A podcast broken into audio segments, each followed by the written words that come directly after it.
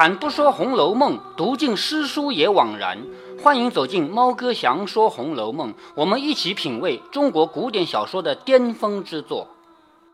我们前面呢已经读到，就在贾宝玉的生日刚刚过去啊，大家还沉浸在欢乐中的时候，一下子来了一个坏消息：贾静当道士的啊，死在道观里。去一看呢，吃仙丹吃死的。中国道教他们就喜欢吃仙丹想升仙，结果呢，其实那个都是毒药。这个时候呢，贾家呢正忙着去给老太妃办丧事，家里的主人基本上都出去了。你还记得为什么尤氏不去吗？尤氏不去是找了一个借口，说她生小孩了还是什么的，要留下来养病，是不是？好像是说怀孕了吧？哎，对，是找了这样一个借口才不去，否则的话家里真的是没人了。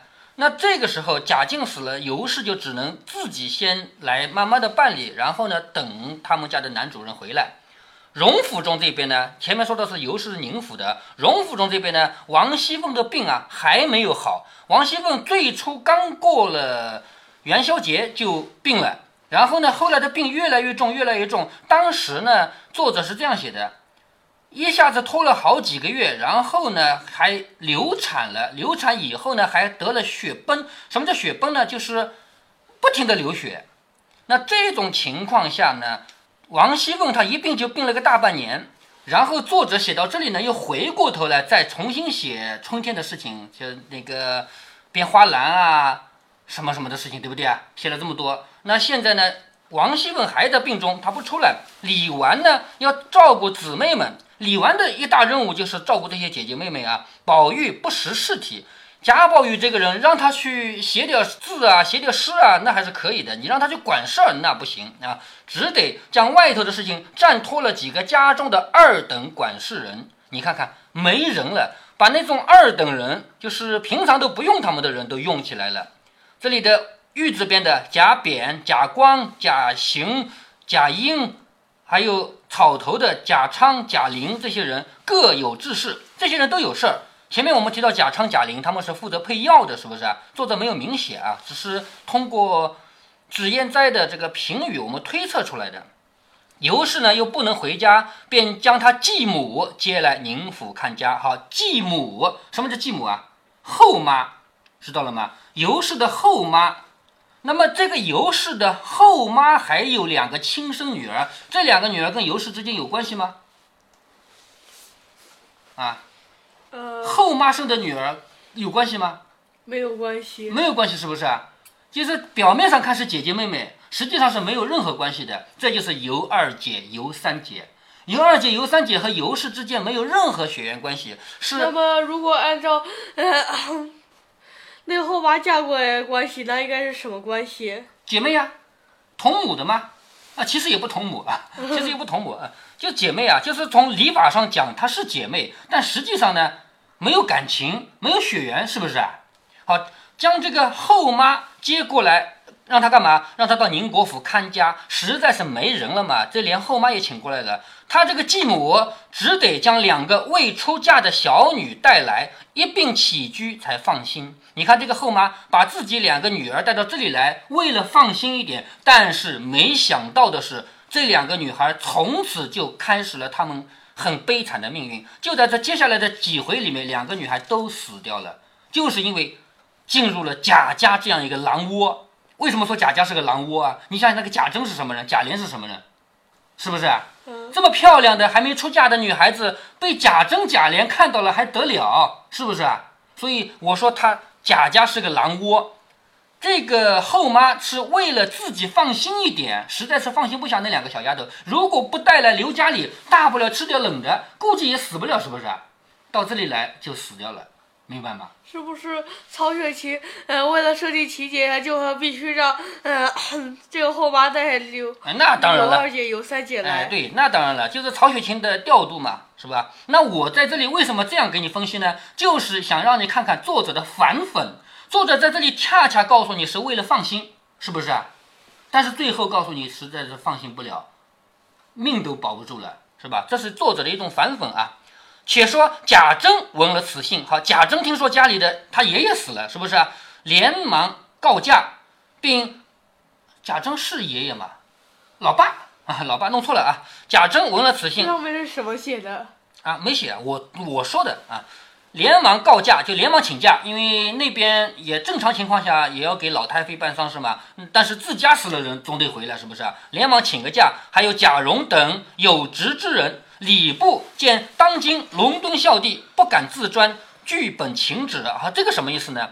也就是你不能给老太妃送葬，你要请假的话，那礼部他们要想，哎呦，这个事情我允不允许？我要允许你请假的话，那老太妃的事情怎么办？我要不允许你请假，那你自己家的事怎么办？是不是啊？所以呢，要去问皇帝。原来这个天子啊，就皇帝啊，是极其孝人，仁孝过天的。好，皇帝是好皇帝啊，而且呢，更加隆重功臣之一，一就是后代啊，就是对功臣的后代更好。一见此本，就看到这个奏折啊，一见此本，便招问贾敬是什么职位。就是刚刚死掉的这个贾敬，他究竟是什么职位？礼部人代替他奏说，系进士出身，就是进士是考试考出来的嘛，进士出身，祖侄以因其子贾珍。好，这个因注意啊，这个因不是树荫的荫，上面有草头，哎，呃，有一子字，其义子，哎，，对，封其印子啊，对吧？好，他的职位已经让给了贾珍了，说祖侄祖上的职位啊，以应其子贾珍。贾敬因年迈多疾，就是年纪大了，病也多，常静养于城外的玄真观。今因疾没于世中，好，今因为生病死在庙里面了。其子真，其孙荣，现因国丧随驾在此，故起驾归敛。好，他的儿子贾珍，他的孙子贾蓉，因为国丧，因为老太妃死了，所以在这个地方，但是现在要向你请假。天子听了，忙下额外开恩旨，就是皇帝嘛，很隆这个皇恩隆重啊，说另外另外给了他恩情，说贾敬虽白衣，什么叫白衣呢？就是百姓，因为贾敬现在不当官，官已经是他儿子当的了，是不是啊？所以贾敬他是个百姓，贾敬虽白衣，无功于国。他的上代是宁国公，但他自己不是宁国公，是不是啊？他对国家呢是也没有太大的功劳。念他的祖父之功，追赐五品之职。好，这个人死了以后封他一个五品，为什么？你前面读秦可卿的丧事你知道的，因为有品级的人丧事办得漂亮，是不是啊？所以他死了以后追赐他一个五品，这样的话他就可以按五品的这个职位来办丧事了。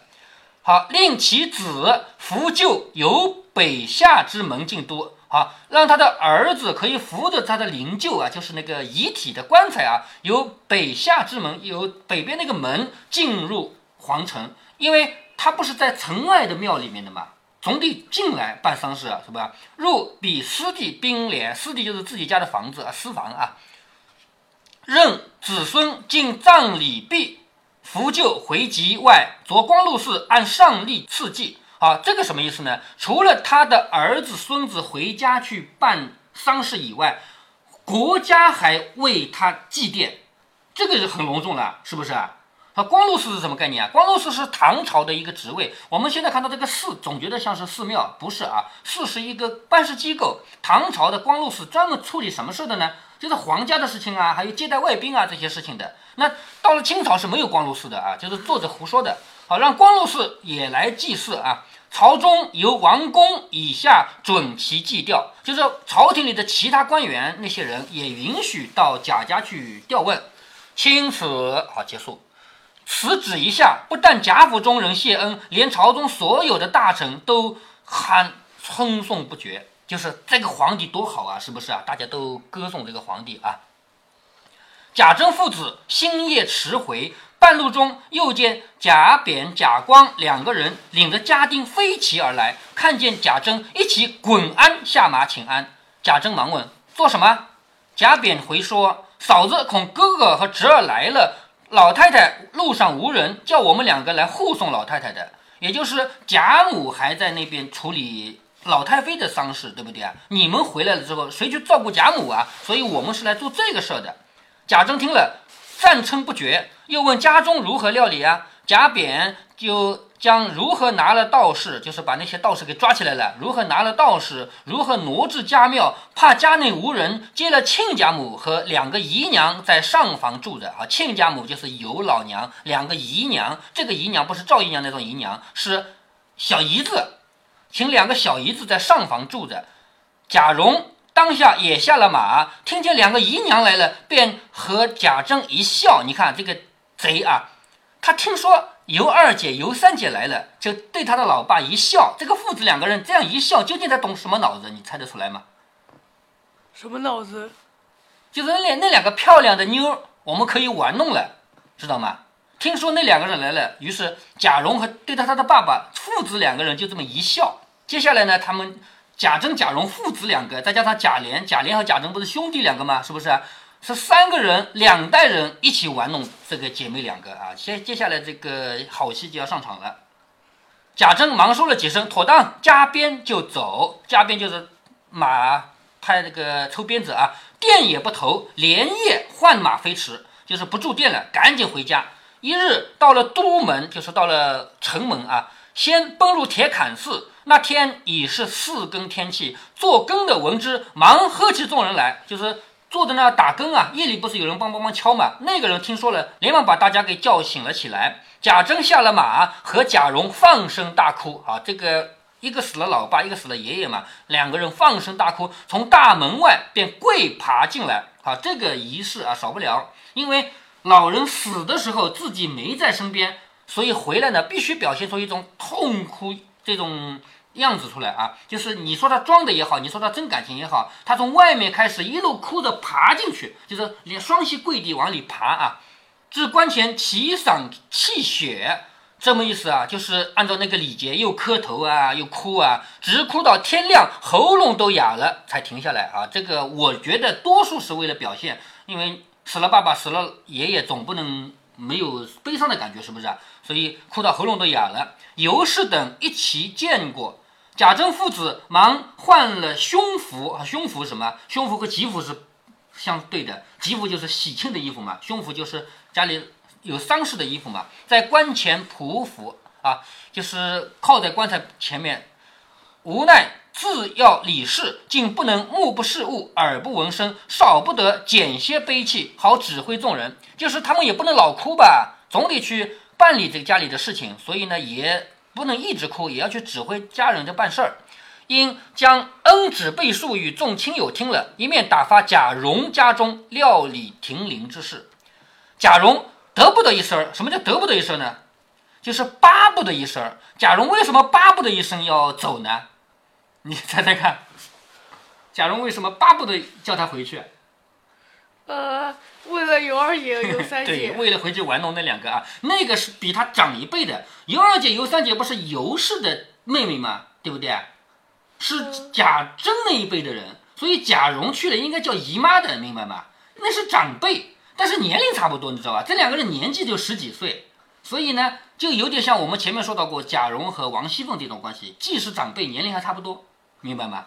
啊，他现在巴不得听到一声，赶紧先骑马飞来自家，忙命前厅。只有同辈年龄差距越大的。哎，当然有了。忙命前厅收收桌椅、下隔扇，就是把桌椅什么的收收，把那个窗子上面装幔放下来，要挂孝幔子。好，这个什么东西啊？就是白布。家里面包括这个门帘、窗帘全部换成白的，而且连门上都要钉上麻布。我们现在没有这些这么多规矩了啊。咱们现在人家无非就是不贴红颜色的对联而已，别的都没有必要。但那个时候不是啊，家里挂满了白的，门前起鼓手、棚牌楼等事啊。这个我们现在也有啊，就是在门口搭一个棚子，棚子里面有吹喇叭的那种人，你见过没啊？啊，咱们现在因为这个家里面积有限嘛，家里都待不下嘛，一般都是在外面搭个棚。又忙着进来看外祖母两个姨娘，好，外祖母就是尤老娘，还有两个姨娘，尤二姐、尤三姐。原来尤老安人高喜睡，就是年纪啊年高喜睡啊，年纪大了爱睡觉，常歪着。他二姨娘、三姨娘都和丫头们在做活计，就是这两个姨妈啊，正在那儿做针线活。他来了都道烦恼，这个什么叫道烦恼啊？就是互相见面说一些家常话，说一些这个把家里有丧事啊这些事情。贾蓉却嘻嘻的望着他二姨娘，你看他像死了爷爷的样子嘛，笑嘻嘻的望着二姨娘，笑着说：“二姨娘，你又来了，我和父亲正想你呢。”你说这个像是家里死了人的人说的话吗？是不是？说二姨娘你又来了，我和父亲正想你呢。你和父亲想姨娘干什么？那是你的姨妈，那是你父亲的小姨子，是不是啊？你们想她干什么？尤二姐便红了脸，骂道：“荣小子，我不过两日不骂你几句，你就过不得了。就是尤二姐可以拿出一个长辈的样子来啊，我两天没骂你，你就皮痒了，过不去了，是不是？”越发连个体统都没了，还亏你是大家公子哥，每日里念书学礼的，越发连那个小家子的调侃也跟不上。就是你这样读读书啊，学礼啊，你连那个穷人家不读书的人都跟不上了。说着，顺手拿起一个熨斗来，搂头就打。古代的熨斗不插电，你知道什么模样的吗？熨斗？呃。就是里面放块炭，哎，对，里面放块炭啊，有点像一个鞋子一样，里面放块炭，拿起熨斗来就打，吓得贾蓉抱着头滚到怀里告饶。你看看这个还像是真打吗？如果真打的话，会滚到怀怀里去吗？对不对啊？我要打你的话，你会你会往怀里滚吗？你肯定跑远了，是不是啊？所以这个明摆的也是假的打啊。尤三姐便上来撕嘴，又说等姐姐来家，咱们告诉她啊，这个姐姐指的是尤氏啊。等你妈来了，我告诉她。等姐姐来了，咱们告诉她。贾蓉忙笑着跪在炕上求饶。跪在炕上不一定是指下跪那种姿势啊，因为炕本来就比较高嘛，上去的话都是单膝跪上去的嘛，是吧？跪在炕上求饶，他两个又笑了。贾蓉又和二姨娘抢砂仁吃，好抢那个，我估计是什么呢？就是哪一种像坚果类的，那么最便宜的坚果嘛是花生。是吧？好一点的嘛，那种什么榛子啊之类的啊，抢砂仁吃。尤二姐嚼了一嘴的渣子，吐了他一脸。你看这个东西有点像是瓜子一样，在嘴里嚼嚼嚼嚼，把仁吃掉了以后，剩下的是壳，是不是啊？嚼了一嘴的渣子，全吐在贾蓉的脸上。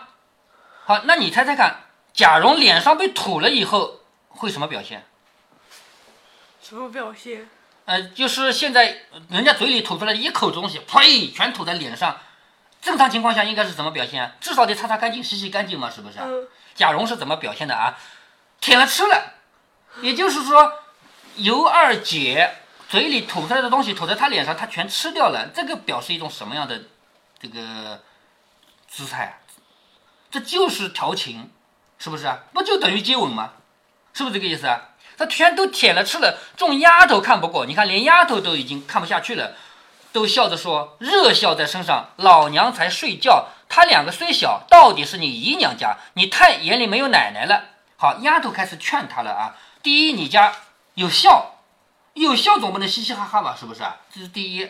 第二，有老娘，也就是你那个外祖母啊，睡了。这两个就算年纪小一点，到底是你的长辈嘛？你眼里太没有人了。回来告诉爷，你吃不了兜着走。就是等到贾珍回来，我告诉贾珍，让你吃不了兜着走。贾蓉撇下他姨娘，便抱着丫头去亲嘴。我的心肝，你说的是，咱们缠他两个。好，这个丫头劝他一句，他抱着这个丫头就亲嘴。你说说看，这个人还怎怎么有个人样？是不是？丫头们忙推他，骂道：“短命鬼！你一般有老婆丫头，只和我们闹。知道的说是玩的，不知道的人再遇见那个脏心烂肺的、爱多管闲事、嚼舌头的人，吵嚷的那府里谁不知道？”好，什么意思啊？说你跟我没大没小的这个样子闹，如果说知道的人，他会说你在开玩笑；如果不知道的，那就说我们俩乱来的，是不是啊？啊，谁不是背地里嚼舌的说咱们这边乱账啊？就是谁不会说我们这边胡乱七八糟？贾蓉笑着说：“各门令户，谁管谁的事儿，都够使的了。就是你不是说内府里面的人说我们这边不干净吗？”大家各有各的门户，谁管谁的事啊？是不是？从古到今，连汉朝和唐朝人还说脏唐臭汉，何况咱们这样的人家？就是汉朝够强大吧？唐朝够强大吧？人家都说是脏唐臭汉嘛，咱们家的人家怎么就不能这样乱来了？谁家没有风流事？别讨我说出来。连那边大老爷这么厉害，连叔叔还和小姨娘不干净的。好，连那边的大老爷那么厉害，指的是是这假设。假设那么厉害，他管得住儿子吗？贾琏他管得住吗？不也是跟小姨娘不干净吗？是不是？那他说的小姨娘究竟是谁呢？呃，有没有？如果是真正的小姨娘啊，应该是王熙凤的姐妹，有没有啊？那个没有吧？是不是啊？所以这里究竟指的是谁，我们不好推断，有可能也是尤家的啊，尤二姐、尤三姐之类的。他的意思就是，像贾赦那么凶，管儿子那么严厉的人，贾琏依然是乱七八糟的。说凤姑娘那样刚强，瑞叔还想她的账呢。好，这个是瑞叔，就是贾瑞嘛。连王熙凤那样凶的一个人，贾瑞不是还去讨他的便宜吗？说哪一件瞒得了我啊？也就是在贾蓉的眼里，我乱七八糟又怎么了？别人不也一样吗？是不是啊？他就这么想的。从现在起，我们正式进入了红楼二游的故事。这段故事对于整个《红楼梦》来说是比较独立的，所以有些改编版直接跳过了这一段。但是对于我们《红楼梦》爱好者来说，这一段很有意义。因为要不是这样的故事，我们没有办法了解达官贵人家在表面光鲜背后的肮脏。其实这种肮脏一直到现在也没有消失。比如南方的厦门也有一个叫红楼的地方，后面少了一个梦字。如果不是因为某些狗咬狗的事儿，以至于这个红楼被端掉了，你会想到那个唱着清纯歌曲的女明星她不清纯的一面吗？红楼之后，在中国的北方有一个自称为“天上人间”的娱乐场所。如果不是端掉了，你会知道里面有什么吗？在中国的南方还有一个市，这个市并没有一个比较集中的中心城区，但是每一个镇上都有五星级酒店。要不是端掉了，你知道里面藏着什么吗？曹雪芹是一位有勇气的人，他真的把他看到的污秽给写了出来。不然的话，我们看到的都将是军人乘凉、父慈子孝。如果您觉得猫哥的读书分享有益有趣，欢迎您点击订阅，这样您将在第一时间收到猫哥的更新提醒。如果您有什么要对猫哥说的，不管是赞还是批评，不管是提建议还是唠唠嗑，欢迎您在喜马拉雅平台留言。我说的是喜马拉雅平台，其他平台不是我发布过去的，所以您留言我看不见。您也可以加猫哥的公众号，四个字“猫哥在线”。您还可以加猫哥个人的 QQ 或者微信号，都是五位数三三七五幺。如果您加猫哥的微信号，猫哥会直接把您拖到听友群里。好，再见。